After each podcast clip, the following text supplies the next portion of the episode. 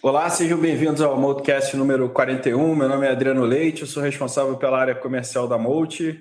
Eu tenho aqui junto comigo, como de costume, o Luiz Paulo Aranha e o Cássio Bruno, que são os gestores.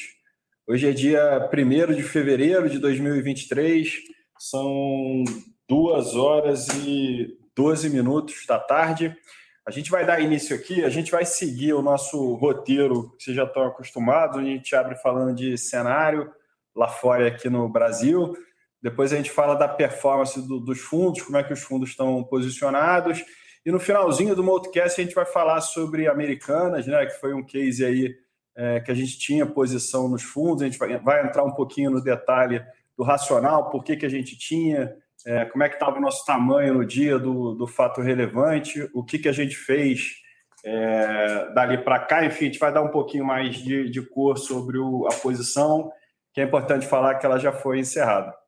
Bom, vou, vou, vamos começar então falando do cenário internacional. Cássio, vou te convidar aqui. Como é que você pode falar aí que foi o, o início do, do ano, né? Tanto em, em relação à dinâmica global, China, Estados Unidos, política monetária, né? Daqui a pouco até vai ter é, decisão do, do Fed aí, né? Um dia que normalmente o mercado fica mais nervoso também. Como é que você pode resumir aí o que, que você está vendo para frente? Legal. Bom, vamos lá começar com o cenário internacional. Acho que o mercado, nesse começo de ano, ele convergiu para um cenário bastante positivo, né?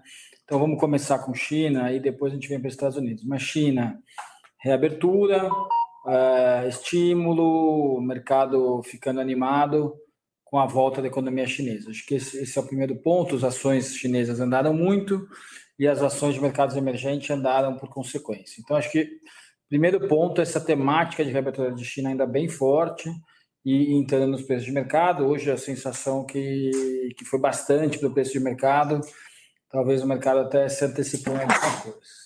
Ah, quando a gente olha para Estados Unidos, a gente também teve uma convergência para um cenário bem positivo, que é o cenário de soft landing, que é que seria o quê? economia americana não entrando numa grande recessão, os juros terminando de subir e a inflação caindo. Então o mercado ele se ancorou nessas duas coisas, vindo de preços em algumas coisas que já estavam bastante deprimidos e teve um rally enorme nesse mês de janeiro, uh, focado nessas duas coisas. Então a primeira é a reabertura de China e, e a continuação desse, desse cenário e a segunda uh, é um soft landing com dados de inflação melhores, com dados de PIB não tão ruins nos Estados Unidos e o mercado convergindo para esse do soft landing. Então, uh, resumindo, criando espaço para o Fed parar de subir juros, eventualmente o mercado está colocando até no preço uma queda, e aí nisso as moedas foram super bem contra o dólar, um dólar fraco, commodity forte e toda essa consequência que tem desse cenário. E aí, Aranha, janeiro começou bem melhor do que terminou. É, a gente veio aí de dois meses muito duros aqui no, no, no mercado, né? Novembro e, e, dezembro, com a quebra de expectativa muito forte, né? Com, com o que tinha de expectativa do, do, do governo que tomou posse agora em, em janeiro. Um estresse muito grande na curva de juros que contaminou o mercado de ações e principalmente a parte cíclica doméstica, que a gente Sim. chama, que até onde a gente estava bastante exposto ali nos últimos dois, três meses do ano. Em janeiro, a gente viu um distensionamento importante, né? um mercado um pouco mais calmo, muito num discurso de um vento de cauda muito favorável eh, globalmente e uma certa, um, um, certo tom um pouco mais ameno também vindo de, de Brasília. Né? Como é que você pode falar aí que foi o, o mês de janeiro e, e como é que está a sua cabeça aí para frente? Sim, o, o, mês de janeiro ele foi muito pautado pelo cenário global. Né? Então, aqui no cenário político ainda não teve grandes mudanças, né? Então, o mercado ainda perdeu um pouco a, a perspectiva da queda de juros, mas o global foi uma força maior, teve uma força muito grande, né? Pelo tema da China é, mais uh, o, o, cenário de soft landing nos Estados Unidos, que é, impulsionou demais os mercados emergentes e o Brasil se beneficiou bastante desse fluxo. Então, o, os papéis né, que estão mais ligados a commodities tiveram um, um bom desempenho mesmo, né, com o câmbio tendo uma importante valorização. Então, o mercado aqui melhorou, mas ainda é, o mercado local ainda segue muito pessimista e, o, e a onda global ainda é favorável para emergentes. Né? A gente ainda tem a visão de que o mercado está exagerando um pouco né, nessa é, no, na continuidade né, dos juros muito alto por muito tempo. É, a gente acredita que em algum momento o, o juro vai ter que cair, porque o, o fiscal aí já está um pouco dado, né? Em, você vai ter uma discussão de uma reforma tributária, e a gente vai ver assim o, a diferença entre o discurso, né, que é um discurso muito ruim do governo na parte fiscal, e a prática, né, o que, que, que vai ser feito. E agora acho que o mercado tende a, a melhorar, porque agora vão ser é, conhecidas as iniciativas de aumento de receita. Então, é, provavelmente o, o, mercado agora tende a olhar é, com, com olhos mais tranquilos né, do que um completo descontrole fiscal, apesar do discurso ser, ser ruim. Então, a gente acredita ainda que tem espaço, principalmente para as empresas né, ligadas ao cenário doméstico se valorizarem, porque elas partem de um patamar muito baixo e a gente viu que a economia não desacelerou tanto assim. Então a gente também vê espaço para uma revisão ligeiramente para cima de uma perspectiva bem ruim e possivelmente um espaço ainda esse ano para é, se começar é, a queda de juros, especialmente se a, né, o, o global ainda ajudar com né, o, o Fed também não, não tendo sendo obrigado a subir muito mais do que está na curva. acho que é, é o, o, o, nosso, talvez o nosso otimismo está mais na assimetria do preço vis-à-vis um cenário que um cenário caótico, é, porque a gente está super otimista. Né? Exatamente, só que você, esse prêmio ele está na mesa, né? Uhum. Então o, a renda fixa, né, está com muito prêmio e a bolsa tem, né, tanto o prêmio é, dos juros quanto, né, de um crescimento que está é, tá muito pouco descontado na bolsa. Legal. Bom, vamos agora então já já falar aí de mercado é, conectado com, com a posição do, dos fundos como é que a gente fechou aí o mês, eu vou, vou ficar com a aranha aqui ainda. Então, o Multi Capital FIC FIA, ele fechou o mês aí com menos 1,71 versus um Ibovespa de 3,37. Em 12 meses ele está 21,99 versus o Ibovespa aí praticamente de, de 0 a 0, 21,99 negativo em, em 12 meses. Como é que você pode resumir o mês, né? Então, assim, a maior perda foi Americanas, mais ou menos 500 pontos. A gente vai entrar mais em detalhes aí na, na posição é, no final do, do Modcast, mas além da Americanas, como é, como é que você pode resumir o, o, mês entre destaques positivos e negativos, o que, que flutuou na, na carteira?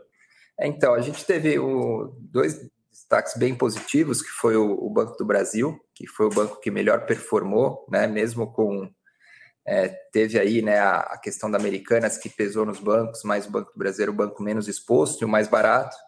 E, né, conforme o, houve a indicação de um CEO, o mercado não achou tão ruim e, e é o único banco que a gente vem revisando para cima, né, a, a lucratividade. Então, é, ele teve aí um, um, uma performance bem boa.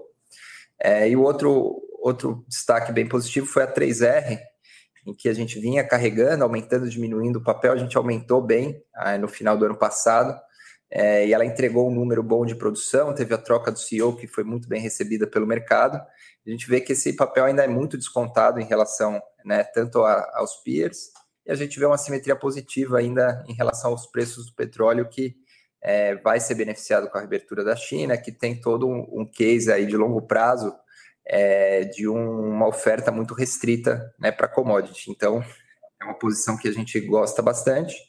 Né? E, e do, do, lado negativo, a Americanas, né, que é, a gente perdeu, como você falou, é, 500 bips aí no, no, mês, a gente zerou a posição nos três dias subsequentes. E, e também eu acho que negativamente foi a Sabesp que impactou um pouco negativamente, é, ela perdeu um pouco aí de. ficou um pouco no 0 a 0 a bolsa subiu.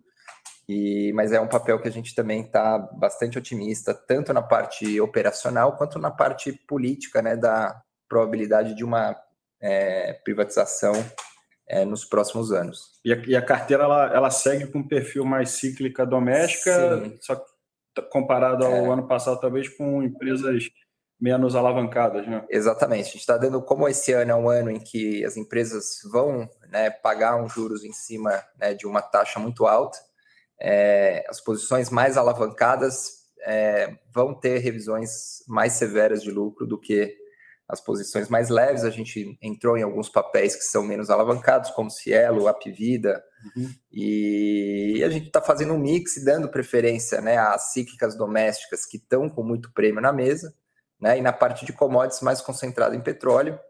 E, é, e a gente está sem, né? A, a, gente tem só um pouco de CSN, a gente não tem Vale, que a gente entende que esse trade do, do minério já está bem na frente do preço, né? Então uhum. a gente já tem muita notícia boa incorporada é, versus o, o resto da bolsa que está muito para trás. Sem dúvida. Cássio, vamos, vamos falar agora do, do Equity Hedge, né? Foi um mês aí, diria, bastante satisfatório, né? Muito bom, performance acima do CDI, 1,15 versus um CDI de 1,12, em 12 meses aí 10,69 versus um CDI de 12,81. É, como, é, como é que você resume o, o, mês? Né? Acho que teve aí uma atribuição bem ampla de, de ganhos, né? uma perda concentrada em alguns pares que tinham americana, mas conseguiu ser offsetada, né? recompensada pelas posições é, vencedoras. Muita coisa nova na, na carteira, alguma coisa que você acha que vale, vale chamar a atenção?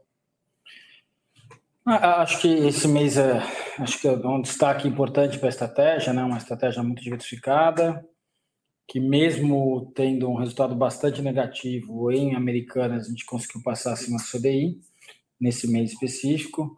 Uh, destaques muito grandes é, foi nos nossos books de commodities, a gente foi muito bem nas commodities, a gente acertou muitos long shorts, a gente estava comprado CSN, comprado em, em CSN Mineração, então assim, foi, que foram papéis que foram muito bem no começo do ano, uhum. short no setor de celulose, uh, assim, foi, foi um mês que a gente nas commodities acabou acertando bastante, é, é, além disso, o nosso book offshore também teve um mês bastante positivo, a gente ganhou por volta dos 45 bases na parte offshore, e aí offsetou aquele resultado bastante negativo no, no, no, no setor de, de, varejo, principalmente na, na parte de americanas. Até o setor de varejo foi bem, até, né? foi bem se tirar, em, se tirar americanas. Uh, então, assim, acho que acho que mostra um pouco como a estratégia é, é sólida. Né? Legal. E, e para fechar aqui, o, o long bias, né, ele fechou ali próximo do CDI, ele fechou 0,89 contra um CDI de 1,12. É, em 12 meses ele fechou, ele está aí com a performance de menos 0,76 versus CDI de 2,81, a bolsa de 1,15.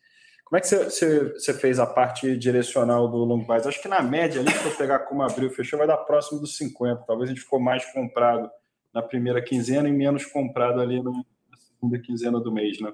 É, quando a, a gente, quando a bolsa caiu no começo do mês, por conta de toda de toda essa, essa questão de governo, mundo indo muito mal, a gente ficou muito para trás do resto do mundo. Uh, uma underperformance enorme.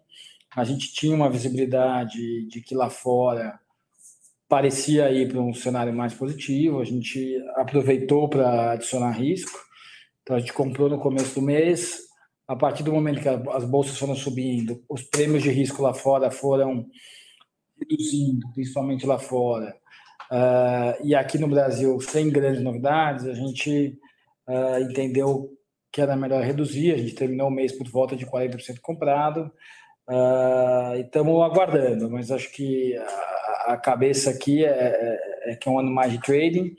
Agora, se, se, se as coisas começarem a acalmar, um pouco do prêmio de risco que a Aranha estava falando acontecer, a gente tem espaço para estar tá mais comprado. Mas o que deixa a gente um pouco mais desconfortável hoje no índice é essa questão da, enfim, o mercado colocou muito no preço lá fora, esse cenário muito positivo, como eu falei no começo, tanto de China quanto de, de Estados Unidos.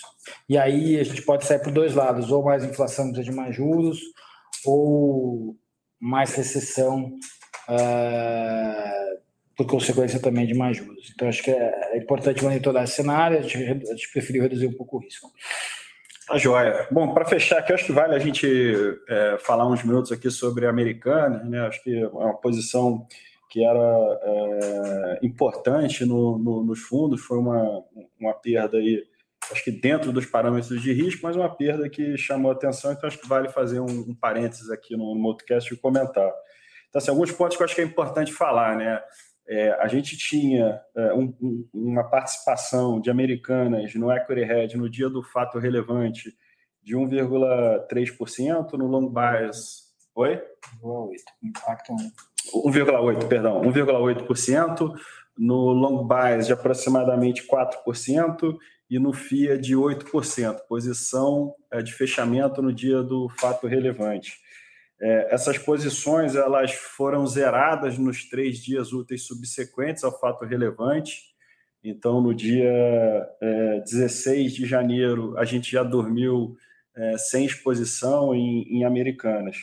O impacto nos fundos, no Equity Hedge, foi de aproximadamente 1,3%.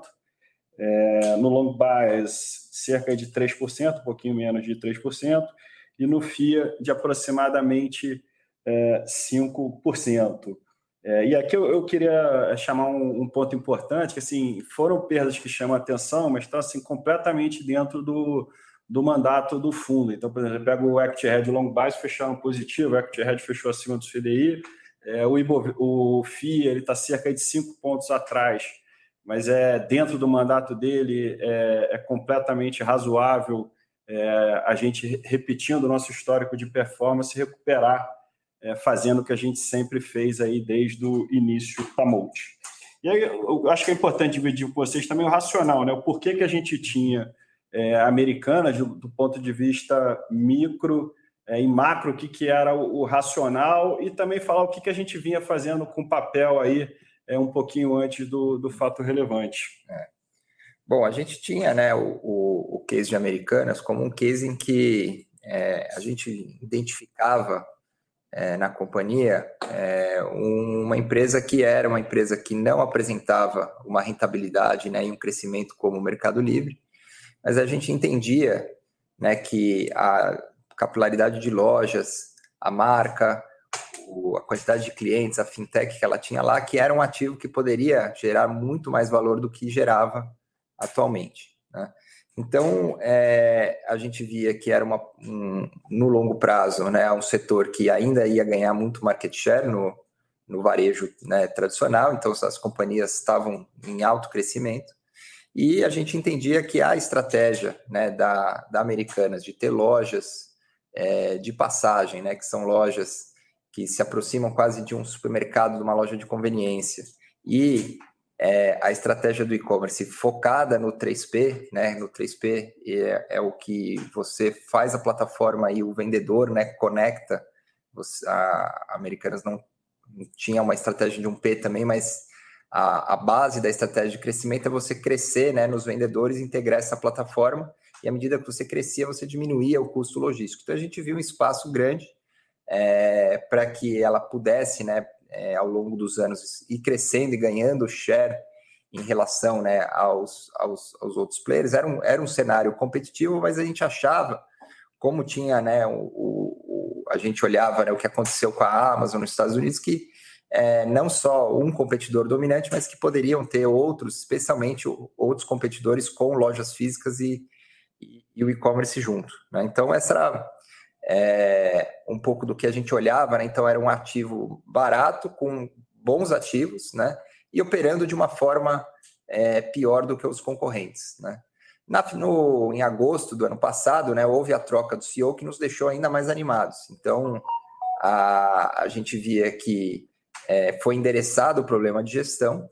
Então, a gente via que tinha um ativo barato que estava né, trocando a liderança, que estava sendo identificado quais eram os problemas para ela ter um rendimento melhor na, ao longo desse ano e do próximo. Né?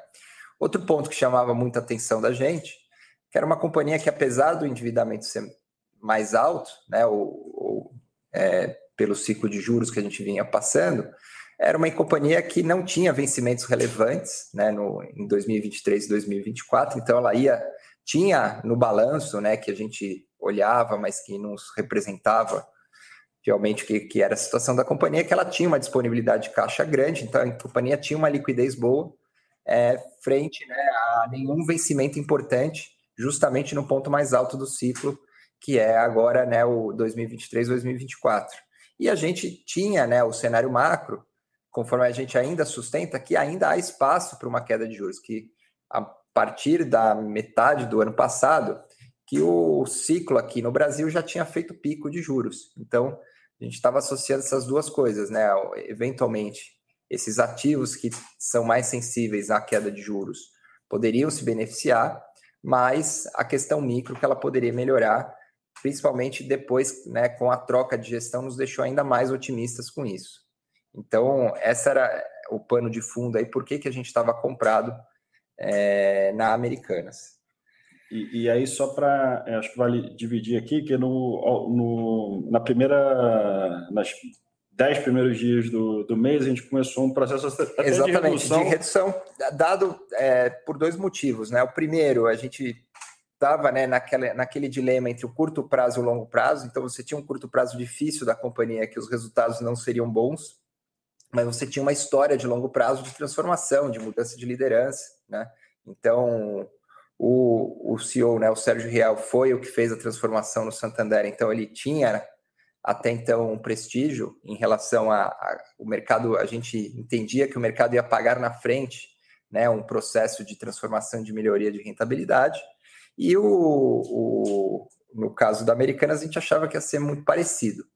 Então, essa foi a, é, os nossos pilares aí de, é, do racional. E aí, quando o papel, é, quando teve a notícia no dia 10 de, de janeiro, né, nos últimos 30 dias o papel tinha subido 40%. Então a gente vinha diminuindo a posição lentamente, entendendo que a aproximação do resultado a gente poderia ter um momento é, mais favorável para compra. Então a gente vinha reduzindo aos poucos. Obviamente a gente jamais imaginaria que isso ia acontecer. Então a gente vinha lentamente é, reduzindo a posição que naturalmente pela alta né, que teve no papel no último mês, é, aumentou também a participação na carteira. Então, é, a gente tem esse perfil né, de aumentar, diminuir bastante as posições e a gente vinha reduzindo. Então, foi isso, né? E no dia, culminou da gente ter 8% no fundo. Isso. Só only... retificando aqui, foi no dia 11 de janeiro, uma quarta-feira, o é. fato relevante. Então, resumindo, a gente não tem mais posição em, em americanas e acho que era importante a gente dividir, gastar um pouquinho de tempo aí explicando o, o, racional e o que, que a gente fez desde então. Esquece, algum ponto adicional, Cássio? Não. Acho que é isso, gente. Então, queria agradecer a todos que tiveram a oportunidade de ver ou nos ouvir e até o próximo Modcast. Até o próximo.